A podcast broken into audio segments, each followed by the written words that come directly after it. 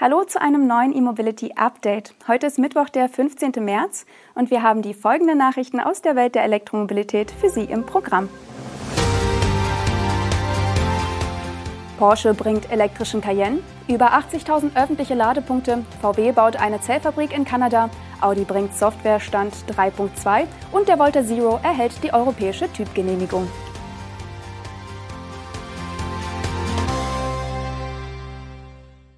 Porsche hatte seine Pläne für einen rein elektrischen Cayenne erstmals offiziell bestätigt. Auch ein noch darüber positioniertes Elektro-Crossover soll als neues Flaggschiff kommen. Die Infos wurden im Rahmen der Bekanntgabe der aktuellen Geschäftszahlen publik. Dabei unterstrich Porsche den Anspruch, bis 2030 mehr als 80 Prozent der Neufahrzeuge voll elektrisch auszuliefern.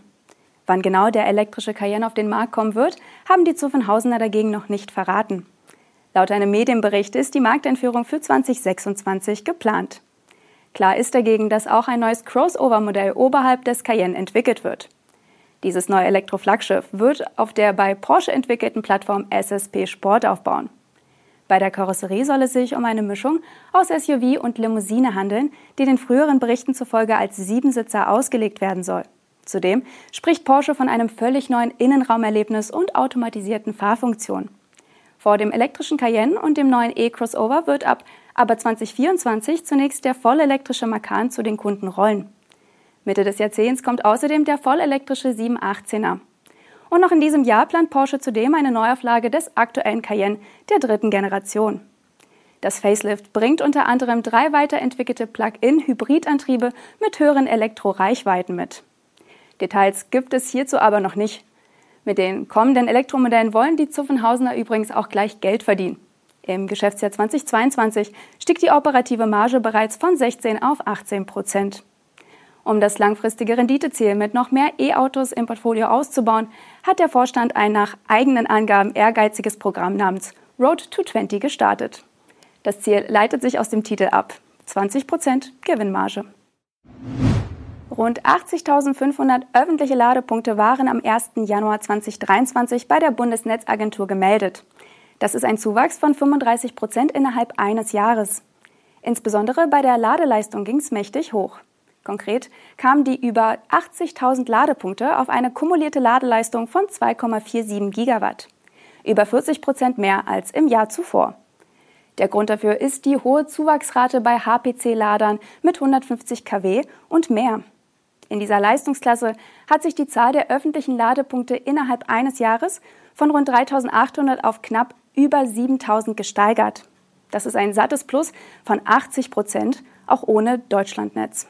Insgesamt gibt die Bundesnetzagentur sogar über 13.200 Schnellladepunkte an, die am 1. Januar in Betrieb waren.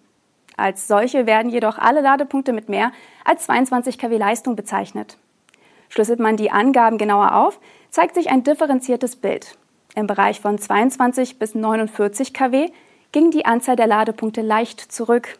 Von 49 bis 59 kW war der Zuwachs mit 15 Prozent unterdurchschnittlich. In der Spanne von 59 bis 149 kW stieg die Zahl der Ladepunkte um 50 Prozent und in der relevanten HPC-Klasse von 149 bis 299 kW hat sich die Anzahl mit 3800 Ladepunkten mehr als verdoppelt. Auch die höchste Leistungsklasse über 299 kW konnte um 64 Prozent zulegen. Die meisten Schnellladepunkte mit jeweils über 2000 Stück gibt es übrigens in Baden-Württemberg, Bayern und Nordrhein-Westfalen. Diese drei Bundesländer sind auch die einzigen, die über eine fünfstellige Anzahl an AC-Ladern verfügen. Volkswagen wird seine erste Batteriezellfabrik außerhalb Europas in Kanada errichten. Die Wahl des Konzerns und seiner Batterietochter PowerCo fiel auf den Ort St. Thomas in der Provinz Ontario. Der Produktionsstart dort ist für 2027 geplant. Nach Salzgitter und Valencia wird die kanadische Produktionsstätte die weltweit dritte Zellfabrik von Volkswagen sein und eben die erste in Nordamerika. Die Fabrik in Ontario soll künftig die batterieelektrischen Modelle der Konzernmarke in der nordamerikanischen Region mit einheitlichen Zellen versorgen. Der Volkswagen-Konzern will mit seinen Marken bis 2030 bekanntlich mehr als 25 neue Elektromodelle in den USA auf den Markt bringen. Neben einer erweiterten Montage des VW ID4 im US-Bundesstaat Tennessee plant Volkswagen auch den Ausbau der beiden mexikanischen Werke, um dort in der zweiten Hälfte des Jahrzehnts Elektroautos und möglicherweise auch Komponenten dafür zu montieren. Diese Pläne nennen die Wolfsburger nun erstmals. Vor einigen Tagen hatte der Konzern bereits den Bau eines Werks für seine neue US-Elektromarke Scout im US-Bundesstaat South Carolina bestätigt. All diese Vorhaben brauchen eine sichere Versorgung mit Batteriezellen, was uns zurück nach Kanada führt. Noch ist unklar, mit welcher Produktionskapazität VW in Kanada plant und wie die Lieferketten aussehen werden. Volkswagen gibt lediglich an, dass Kanada bei der Versorgung mit lokalen Batterierohstoffen und dem Zugang zu Grünstrom gute Bedingungen bietet. Unabhängig vom Subventionsstreit zwischen EU und den USA ist mit dem Standort in Kanada über ein Freihandelsabkommen der Zugang zum US-Markt sichergestellt. Denn die Vereinigten Staaten fördern aktuell bekanntlich nur in den USA montierte Fahrzeuge oder solche aus Staaten, mit denen ein Freihandelsabkommen besteht. Klar ist dabei, Batterien aus kanadischer Produktion werden wie solche aus US-Fertigung behandelt. Damit ist VW auf der sicheren Seite. Audi will beim Q4 e-tron und Q4 Sportback e-tron ab dem Modelljahr 2023 die Software 3.2 ausliefern. Alle älteren Fahrzeuge sollen per Update auf diesen Softwarestand gebracht werden. Zu den Features gehören unter anderem Plug and Charge sowie künftig Over-the-Air-Updates. Und für ältere Fahrzeuge gibt es nun auch die erhöhte DC-Ladeleistung. Insgesamt spricht Audi beim Software-Update 3.2 von neuen Funktionen mit hohem Alltagsnutzen.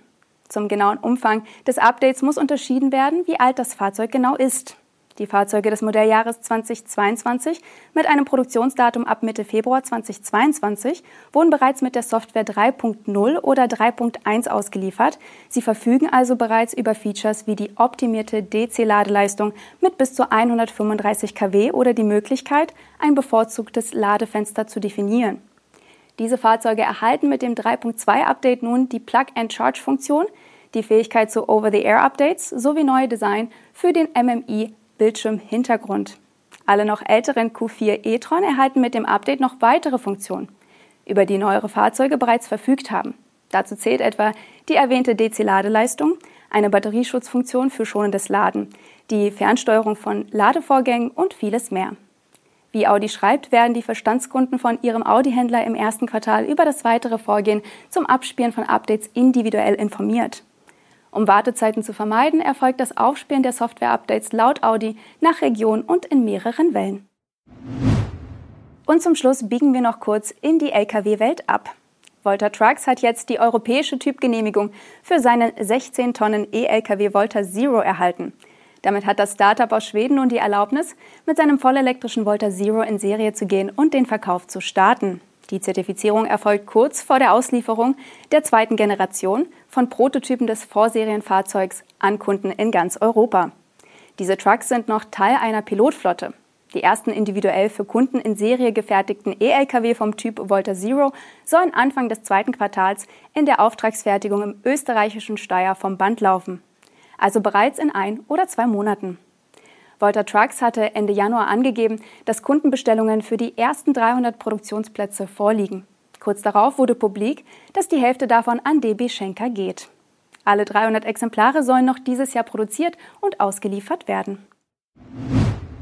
Das waren die Highlights der Elektromobilität am heutigen Mittwoch. Wir sehen uns hoffentlich morgen zum nächsten E-Mobility Update wieder. Bis dahin, machen Sie es gut.